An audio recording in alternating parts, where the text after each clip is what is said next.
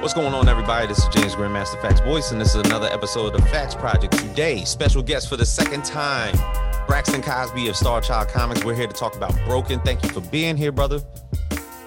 Oh man, great. Thanks for having me again. You know, I appreciate coming back. We, we kicked it and we had a good time the first time. So definitely had to run it back again, you know. Absolutely. And I and I appreciate you reaching out to me.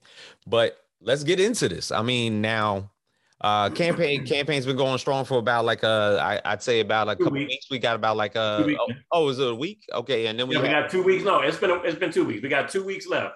Two weeks left. So we got 14 days. Mm-hmm. So so the one thing about your company, as opposed to a lot of others, and I remember us getting into this the last time, is right, that right. you know, of course, you are a novelist, you know, by by trade 1st and then getting mm-hmm. into getting into comic book projects as it is. You have a unique way that you do your crowdfunding because not only are uh, are you getting the comics that are brought out to to everybody in the fold, but these these are also novels that are being put out. Right, right. Yeah, so we we consider ourselves a, a, hybrid publisher. That's our we have a hybrid publishing model in that we started off with Cosby Media Productions that was established in 2011. Since then, we've published over 30 authors with 60 different novels and audiobook, ebook, and paperback formats. Um, people want to check us out, they can go to cosbymediaproductions.com. So then last year, like I explained to you before, we had um, we've been cultivating this um, this whole entire connected universe of superheroes uh, since 2011. Six authors, 17 novels now we're up to. And last year we were like, man, what do we do next? We got to keep bringing it. We got to, you know, pick this up. We got to get people involved. What do we do? So we all fell back to what we consider our childhood loves, which was comics. That's when we first fell in love with superheroes. So we were like, let's do comics. So we did the crowdfunding. We got all four comics funded at the same time. I knew the whole idea was crazy. Everybody came up to us like, man, you actually did four first issue comics. It was nuts and it was ballistic. We had a 60 day window, which was nice. So we did it for 60 days. We got it funded. And uh, a lot of great things came out of it. We've been moving uh, books in volumes now when we go to conventions.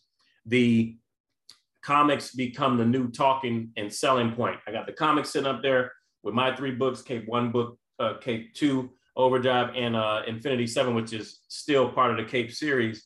Um, and I tell all my authors that everybody who's in that, uh, who was in Infinity Seven, we have Keyshawn Dodge with his Menzuo uh, character, and we had um, Kaio Champion with his Majesties of Canaan, and and my characters from the Cape. All kind of that was our first official crossover since we've been writing all of these. Right, right. If people go if people go to the website, it's the CMPDSU, the Cosby Media Productions dedicated superhero universe. Mm. And this was our first true crossover. Uh, when we consider it our phase four, our phase three, where the first crossover happened. So we did all that. And now when people come to the table and I show them the comic and they understand the vision, they buy the whole series. They buy books one, two, three, and the comic, because that's how we push it, you know. So with that hybrid model, um, Media Productions, the parent company, Star Child Comics, the comic imprint, we are a hybrid publisher. Uh, mm-hmm. I, and I told somebody the other day, I said, listen, after the success of what I've been having with pushing the Cape Hellfire and the first three books of the Cape series, and now we're already working on the outline for Infinity 7 2, I will never write another novel without a companion comic again. I mean, because I, it, yeah, for one, it's it's it's really kind of reinvigorated my love for writing because to do comics is another animal. To write a comic script is so different from uh, I've written four screenplays, I've written uh, 17 novels myself. And then when I picked up doing the comics, I just finished my third comic script because uh, Broken is number two, yep, Hellfire yep. was number one, and I just finished uh, Still Rain's companion comic, uh, Still Rain pre-flight, which is just nuts, you know. So, mm-hmm. uh, and that was the biggest comic. The first two are about like 24 pages. This one came out to be 27 because I couldn't cram all the action into just 24. I got to 24, I was like, I still got a story to tell, you know? Right. So, right. Uh, so Still Rain is just going to be bananas when it comes out. But yeah, we're a different kind of animal because we are true novelists who also enjoy comics and write comic scripts too.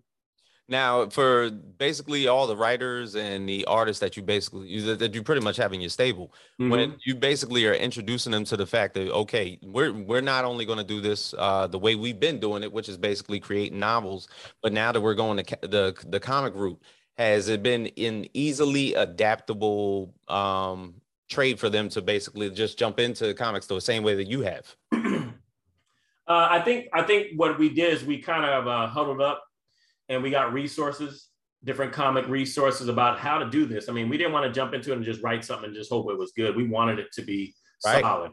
So um, I used about three different uh, references on comic writing, read those books, swallowed them up, and I gave the uh, gave the access to those um, books and and notes to the authors so that they can put their stuff together. And um, and so we tried as best we could to follow the same kind of structure and storyboard with comics where we're going act one, act two, act 3 mm-hmm. setup, you know.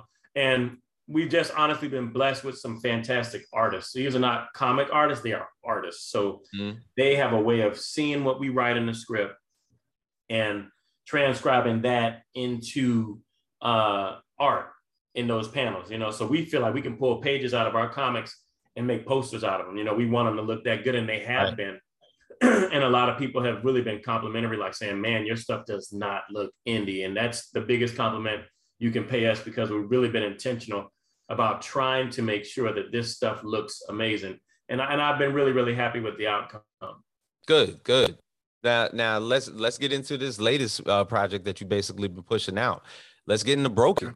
Um, so yeah. now, like I said, two weeks into the two weeks into Kickstarter, we're talking about a from what you've described, and and and I would like for you to to basically let the people know exactly. Mm-hmm. What you mean by this? Uh, it's the first time I've seen it, and the thing is, I actually, I actually like the fact because fantasy has so many subgenres, and you describe really. this as a dystopian fantasy.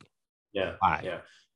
So dystopian. So we would break it down like there's a difference between science fiction and uh, fantasy.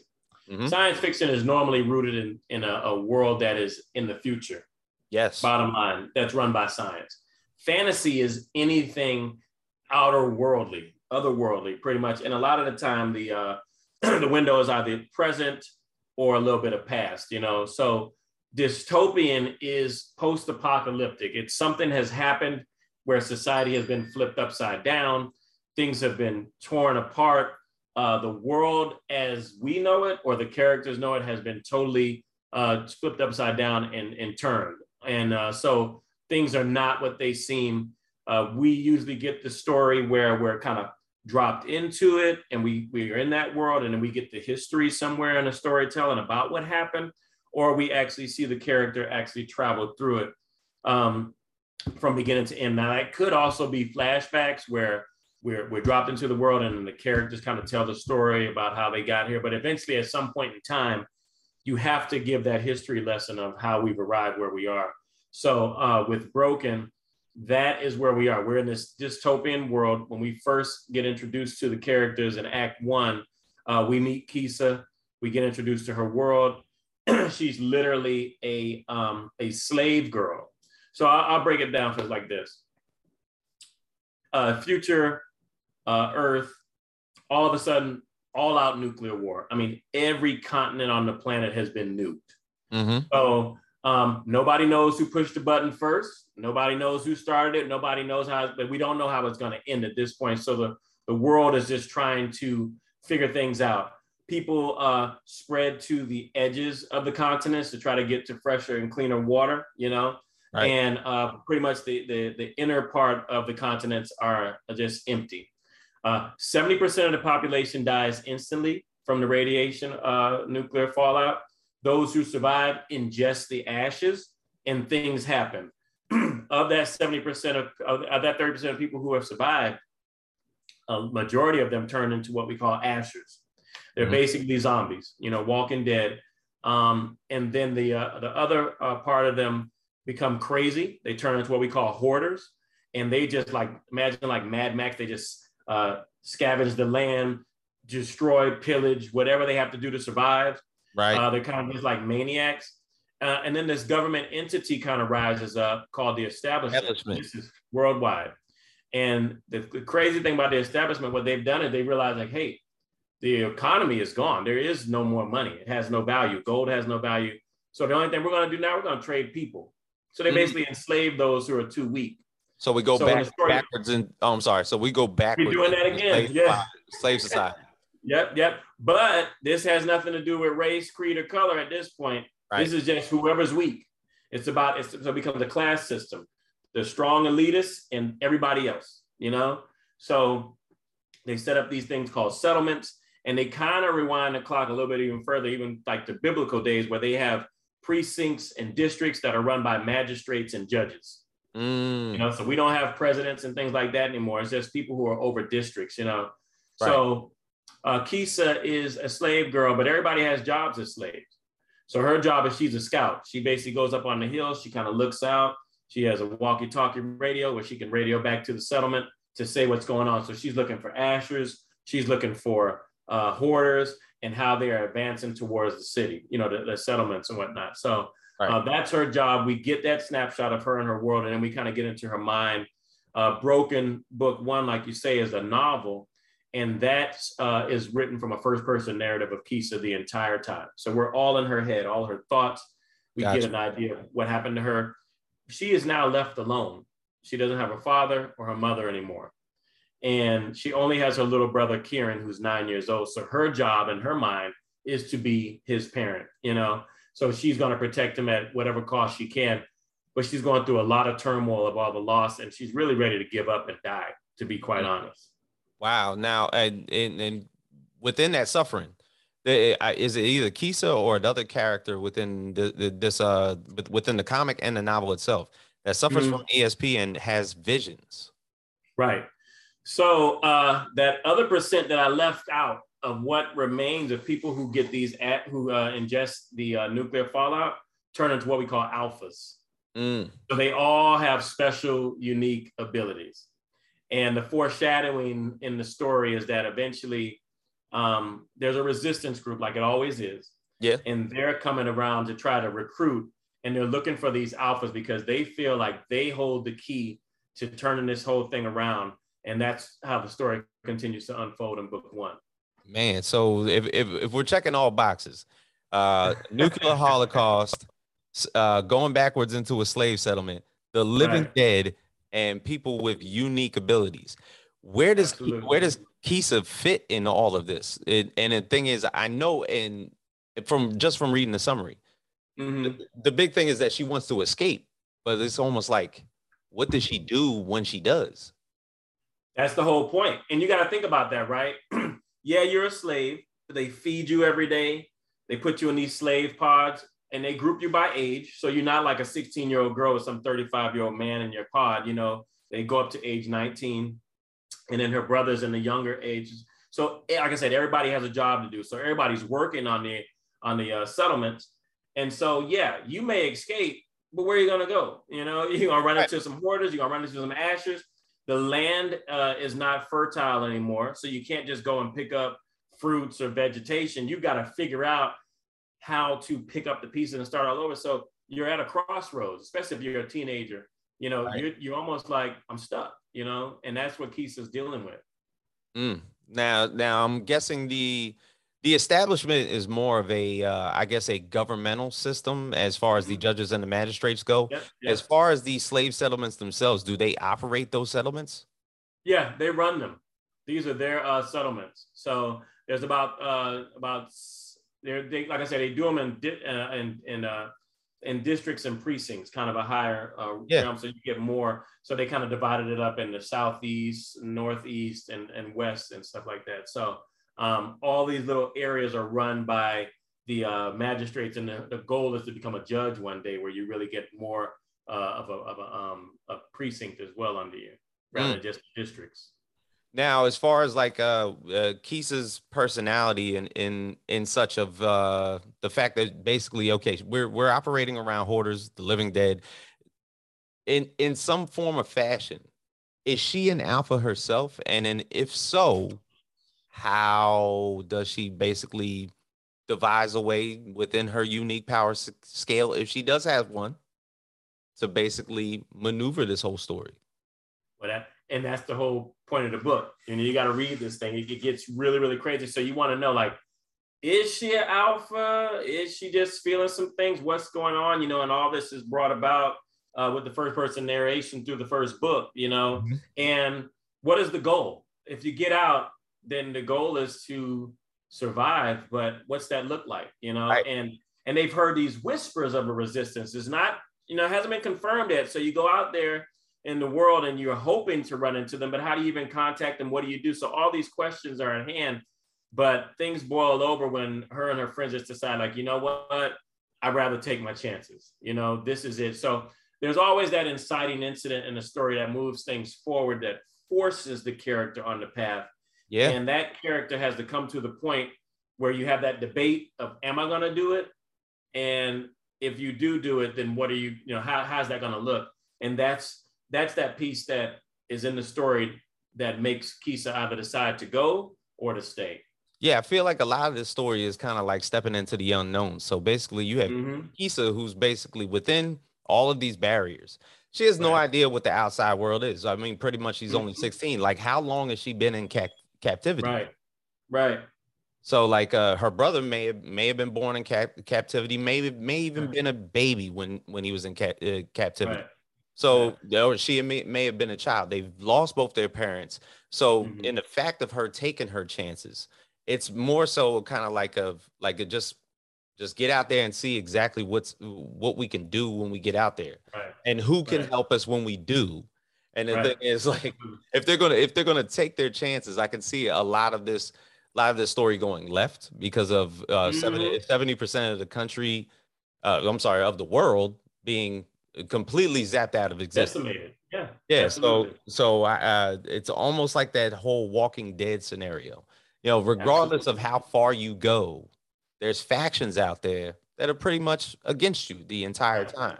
Right. So the thing is, you oh sorry, you have to That's figure okay. out you have to figure out for yourself. Do you want to align with these people, or right? Do you take your chances to just you know go on your own way? Mm-hmm and I and I think so that that's the real question of the story. I think that's what made Walking Dead great. Like I was talking to some other folks about this too.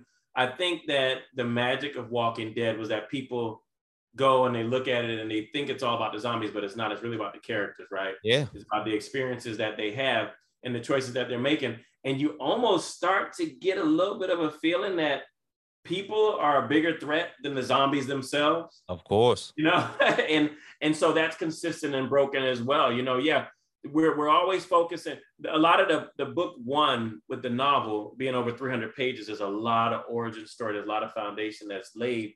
And a lot of it is really kind of delving into this uh, elitist society. Let's pick apart uh, the establishment. Let's try to understand how they operate, why they operate.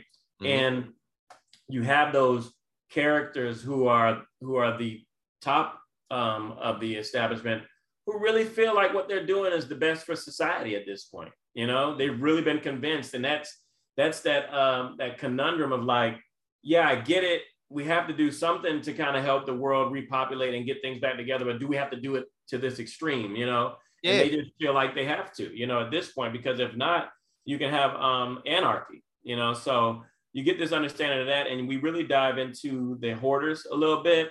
And like I like what what happened with the Walking Dead. A lot of time the zombies were in the background. You know, like oh yeah, what was going on to the characters. And oh, don't forget the zombies are here too. you know, yeah. so they just pop up every now and then. And that's how it is in here. So we really kind of play around with it. But when we go into the comic, you got 24 pages facts. And I had to make sure we had some zombie action going in there to reward people for loving zombies, you know? Of course, because uh, even even in you telling this tale, the tale the the year is twenty thirty five. So I'm guessing that the technology is a little bit more vast and a lot greater than what it was. Even though most of most of the world pretty much got zapped out of control, so there's right. got to be some sort of advanced technology brought into this brought into this world.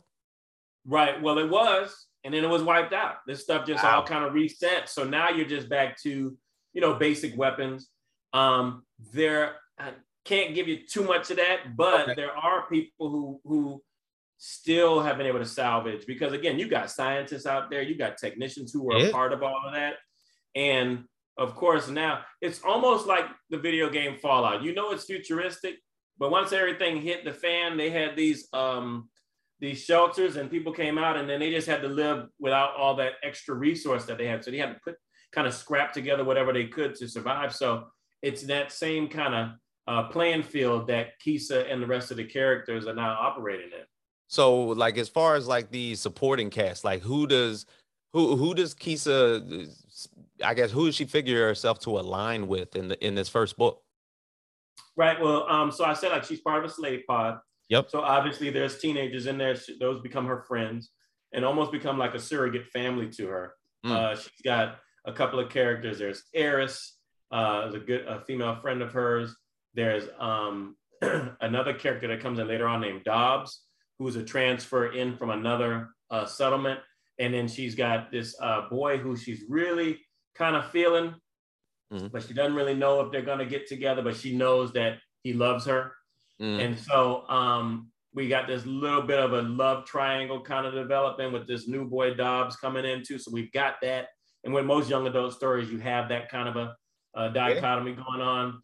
Uh, so we're, we're consistent with having that as well. And then on top of that, we even have some people in the hierarchy of the establishment who are kind of taking, taking, uh, have a little fondness for Keesa, mm. male and female. So right. now we're like, whoa, you know, we got this powder cake building of all this emotion. I, I really, you know, my big focus with the comic with with with Broken was kind of setting the table of all these elements, and this is a very emotional story. It's very strong. You're in the head of Keesa. You know all the loss that she's had. She's still got all the love that she's trying to salvage out of all of this. Mm-hmm. And then uh, on top of all of that, now you've got the hoarders, you've got the zombies, you've got the establishment. And so when when I went to write the script for the comic book, um, I really wanted to keep that emotion. So you'll yep. see a lot of this, a lot of the panels are these close-up shots on these characters and their facial expressions. It was so important when I was working with uh, the artist named Rom, who did my work for me. Uh, say, hey man, when we get in here, I want to see the, the you know the, the blood sweat eyes and things like yeah. that. I want to see that emotion. I want to see the teeth. I want to see the feeling because I know how deep that novel was. When we yeah. go into book, book two, which is the comic, I got to see that too. And he nailed it. He really did. So as far as like uh, the chatter amongst uh, amongst I guess the children within the settlement as to the world outside those walls, with mm-hmm. Dobbs being like a transfer in, or better yet, anybody else who may have who may may be the one to gossip. Right. What, what is what does that world look like outside those walls as far as imagination to those children? Yeah, well, that that's the thing, you know. Like I say, Keesa's got the job of the scout, so her job is like just about a mile outside of the settlement. She's up on a high mountain ridge, up on a tree with a seer scope, just kind of surveying the land. So she knows when she looks to her left and to her right, there's nothing but dead ground. They even call the areas now the deadlands, you know, because there's nothing there. There's no animals straying and coming through there. They've all been wiped out, at least from what they see. So if you see something, it's every now and then you might see some wayward puppy that came out of nowhere, but it's probably sick as heck, you know, right. drinking water, you know, they don't know. So there's these there's these elements of this world that has pretty much just been has passed away. Right. You know, so um, so to the imagination of all the other um, teens in the slave part, it's just like, hey, we got to figure this out. You know, we don't even know what we're getting into. So that is that debate that they have when they finally start saying, hey, our time clock is moving. We got to get going.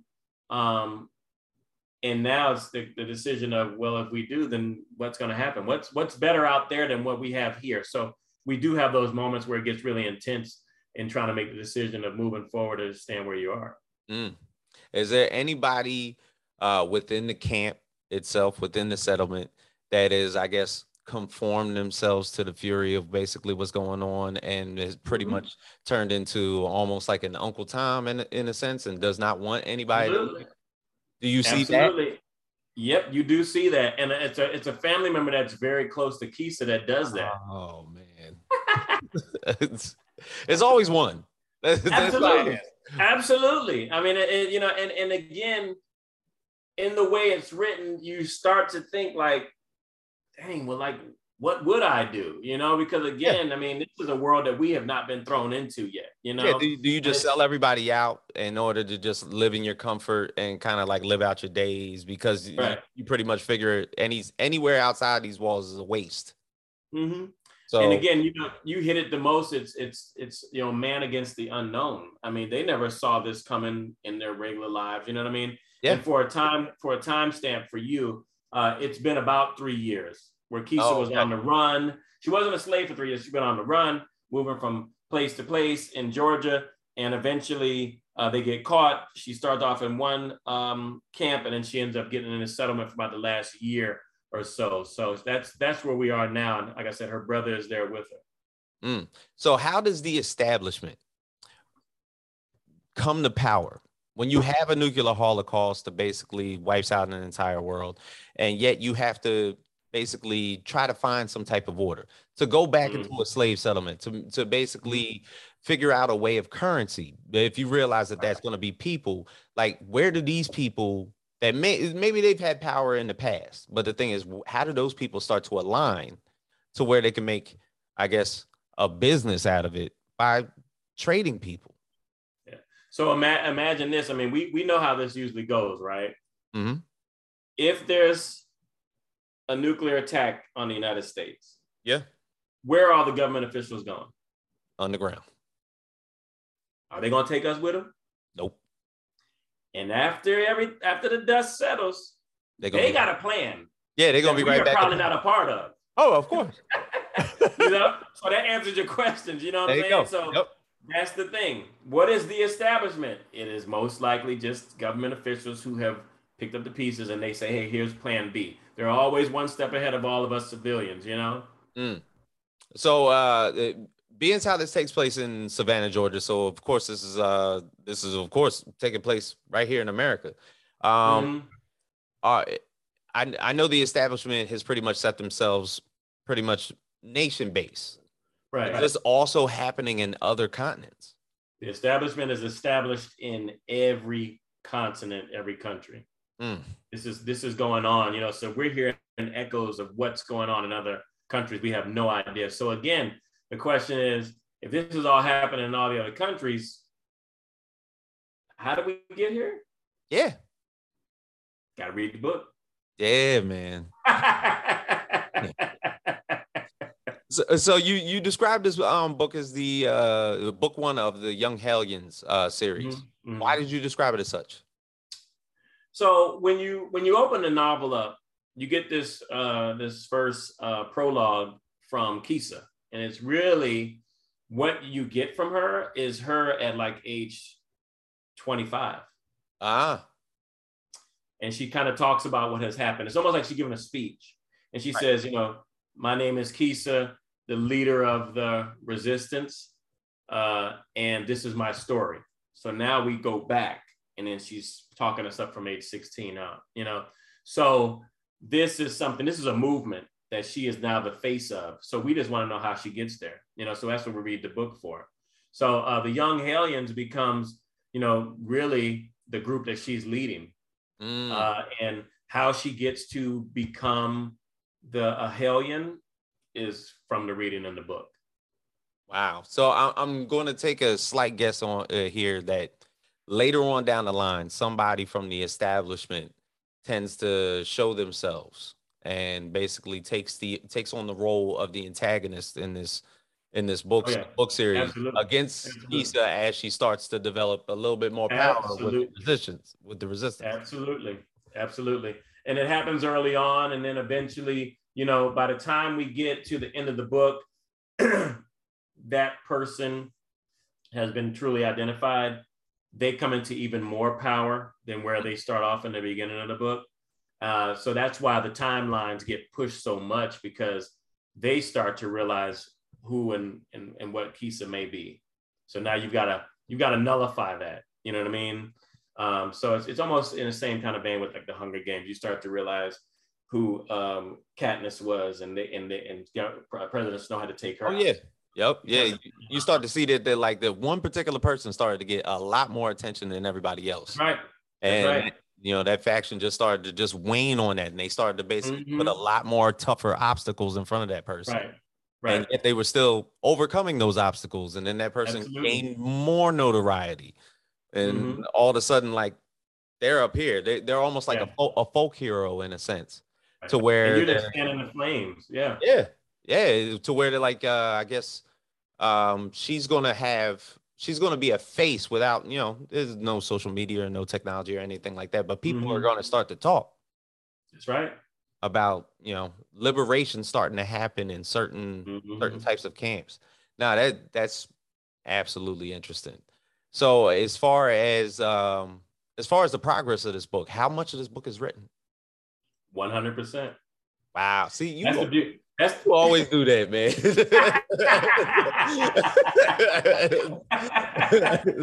that, that's the beauty of this Kickstarter, man, is that you know if people go and give to this Kickstarter when it's done and we get it funded, we go to print and you can get these books. You're gonna get the comic. The comic is 100 percent done. Mm-hmm. Um, I sent you some pages just so you kind of get a glimpse of it without the lettering in it, because the lettering's done. I wanted to just kind of yeah. let you see the art. And um, so the novel's done, completely edited, ready to go to print, and so are the comics. So as soon as all that printing process is done, these things go out as rewards. That's that's brilliant, brother. Now, now, how how has con season been been looking for you? Because I've I've seen you, I've seen you, I've seen you eh, a couple pictures. You've been out at cons this year. Yes, it's been sweet. It really has. Like I told you, this this whole vision of being this hybrid publisher with the comic, the comic starts the conversation. People come by the table, I said, hey, you like comic books? Yeah, you know, I haven't read a comic book. I said, yeah, but that's probably where you want to start. You want to start reading these now, you know? Right. And then I tell them about the story and what they're linked to. And it's like, boom, you know, so now imagine conventions next year. My whole table is going to be full of the Cape Hellfire, books one, two, and three, a novel. Mm-hmm. Broken, book one novel, comic. And I'll have Steel Rain, pre flight, the comic, and the flight of the Starship concord the book. So it, it, when people come by and say, "Hey, what you like? You like science fiction? You like zombies? Or you like superheroes?" I got all of it, you know. So right. it, and, and it is. I have doubled revenue of conventions since I started this vision. So I know that it, it is what people really want. Of course, of course. Now, eh, have you been able to like step outside of Georgia a little bit? I have not done that. Um, I went. Well, I've gone to Alabama. We did okay. Alabama. We did South Carolina. Some great conventions there. Um, Tennessee, and um, my goal is to eventually land either in New York or San Diego Comic Con. Um, I have eyed another convention in Kentucky, which is actually okay. pretty big, and uh, even Florida. Uh, people have been kind of saying, "Man, you got to go down there. You got to go down there." Yeah, so, MegaCon, man. Yeah, yeah, MegaCon. Yeah, MegaCon. So Orlando. I've been I've been eyeing them, you know. So I think next year, with all of what we have, I do think it's time to kind of head out into those areas. Now, uh, I remember basically from the last time that we talked when you when you basically brought up the fact that you were you were going to put four different stories out, and mm-hmm. the fact mm-hmm. that you the fact that you actually did it. Not in, I don't I I have yet to see any indie publishers that are going to put out four different right. stories eh, right. w- w- within a within one calendar year. And yet, right. I, and, and I know you have a lot of writers that are basically on board, just basically like pushing out mm-hmm. content mm-hmm. as much as possible. Right, right, right, it, right. It, is it is it hard to put checks and balances on that? Because I you got to have editors on staff, bro. Yo, no, for real. I got I gotta be honest. I am the one who's the middleman. you know, right. uh, you got the comic script in. I look at it. My wife and I do the editing, clean it up. We get it to the artist we assign the artists because um, I think they all we have a really talented group, man, and they all have different styles, right? Yeah. So um, and it just kind of came together magically. We were blessed as soon as we opened up Starchild Comics and put that out on um, on um, social media. People were DMing us, "Hey, I'd like to do some commissions. I got that. Say, let me see what you got." And they would send me their styles. If it didn't work, I say, you know, probably not anything we're looking for right now, but we'll call you. The ones that did, I was like, man, I gotta I gotta use this guy, man, because this really kind of fits the vibe of whatever, you know. So that's yeah. how I ended up connecting with, um, like I say, Bruno Abdias did um, the Cape. Okay. And he um, he's done some work with uh, Marvel and DC in the past, so that comic book was like off the chain. And he's out of Brazil. I ended up working with Ram, and he is in uh, in Brazil as well. and he did uh, Broken. So those are the, uh, the uh, drawings you have there. I had I ran into a, a fabulous uh, colorist, mm. um, and uh, his name is a uh, Caballero. He did um, the coloring for Broken, so his okay. colors are so dynamic. And now um, I have uh, Daniel Max who's doing uh, the sketches for Steel Rain. And if I showed you this stuff, man, it trust me, you you would flip out. It is insane. And I saw his style when he sent me his portfolio. He did science fiction, so I was like, I got a science fiction author. You know, I mean, an artist. You have to partner uh, the right artist with what they do. You don't try to stretch yeah. people out beyond what they're what they're used to. But like Daniel's eye with the science fiction has been just cold blooded, and um, I'm gonna have Caballero do the coloring for that one as well. So I'm excited, man. Like you say, to this point, we dropped four first issue superhero comics in April. Yep. Broken will be out in August. We already have um, um, the artist who worked on um, Menzuo and Metatron yeah. is also doing the uh, sketches for another one of our authors with the Majesties of Canaan series, Kyle Champion, yeah. his, his book series, who crossed over into Infinity Seven. That artist is actually working on Majesties of Canaan right now. They've already started with storyboard and, and initial sketches. So by the time this year is up, by December, we would have released seven first issue comics. right. I I know the fact you, I know that you like to work fast. You know what I'm saying? Right, right, right, right. I, I, but the thing is, you're efficient. And, right. Ha, and I know you like to incorporate your novels, of course, with these first uh, first singular issue comics. Have right. you ever thought about incorporating just volume trades, like maybe like the first three issues in a volume trade right. of, of your comic with your novel? Have you ever thought about that?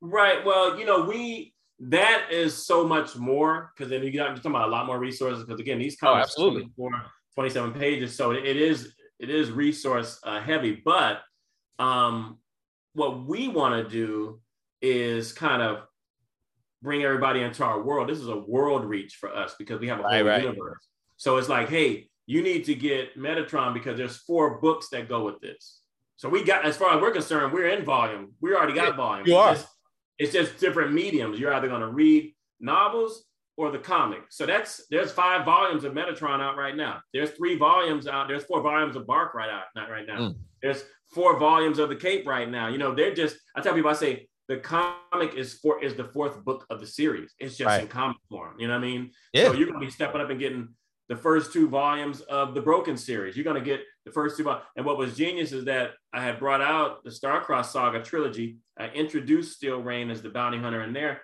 and I gave him his solo book. And when I was kind of working with Daniel Max, I'm like, I got to get this guy a sci-fi story. His artwork is amazing. Yeah. And then I was like, people would probably want to know in between the time of Solstice, which is the third book in the Starcross series, and the first book of Steel Rain, what happened? So that's what I did. I wrote his story. So mm-hmm. essentially, Steel Rain, the novel, is now book two because Steel Rain Pre-Flight, the comic, is book one. right. Uh, that is, now it's funny because like I'm I'm looking at it and I'm I know you want to you want to introduce them into the world because they're so uh, although they're very similar you know it's a whole different perspective have you is there anything different from the comic that you wouldn't see in the novel um no Okay. I mean, honestly, it's it's it's the only thing is it's your mind's eye, right? So right. we write this stuff, we know what we see. A hundred people can read that novel and they'll see the scenes differently. So now we give you the. I tell people it's the physical manifestation of our brains now in the comic. So now you actually see what we're really seeing. We're dictating that to you, where we let it let your mind kind of run wild in the novels. You know what I mean? So now we're showing you that world and now it's about show not tell. So I tell the um art the uh, art the authors who write the screen the uh, scripts for the uh, comic, hey, make sure they see your world. Yeah. Make sure that they understand where you're coming from now visually, because this is your one shot now. This you get to dictate this piece, you know. And they've done a great job at doing that, man. They they've kind of just gone wire to wire, just kind of showing everything that these superheroes can do, which has just been fantastic to see. Definitely, man.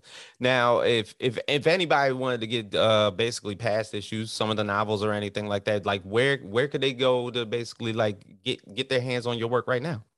Yeah. Well, the beauty of it is, you know, what we did with the comics. I showed you at the end of every comic, there's a page, and mm-hmm. it says like, you know, if you buy men, if you buy Menzuo um, War at Home comic, you get to the end, there's a page that just shows like all the books that are in the series. Mm-hmm. And we made a special page on our website. There's a QR code. You scan it with your phone, it takes you right to our website and a, a page of everything that has to do with that series. So you don't miss a beat. So like you're like, oh, I can get them from right here. And then for people who just that link will actually take you to our Amazon page and you can just buy the books right from Amazon. So it's safe. You know, where about you get the ebook, the paperback, or the audio book. I was just about to ask, uh, digitally and physically. Mm-hmm. Absolutely. Awesome. Awesome, man. Yeah. Bro, I, I appreciate you doing this with me, man. This, this is yeah. this is it's always good having you on. Um, so basically, broken. Two weeks left. Yeah, two weeks on the Kickstarter. Two weeks on the Kickstarter. Uh, book one of the Young Hellion saga. Uh, I, bro, I I give mad kudos to you because the the, the way you. that you work and basically the fact that you're able to put out novel and comic book form and the the, the ways and the the quickness and, and, and efficiency that you're able to do mm-hmm. it is always magnificent. So thank you, thank you. No, absolutely, man. Big ups to you, and I want to see this through, especially. So we got two weeks left in this campaign. Go get that. All right. So yeah. from James Grandmaster FAQs Boyce, Braxton Cosby for Starchild Comics. Go get broken. We are out.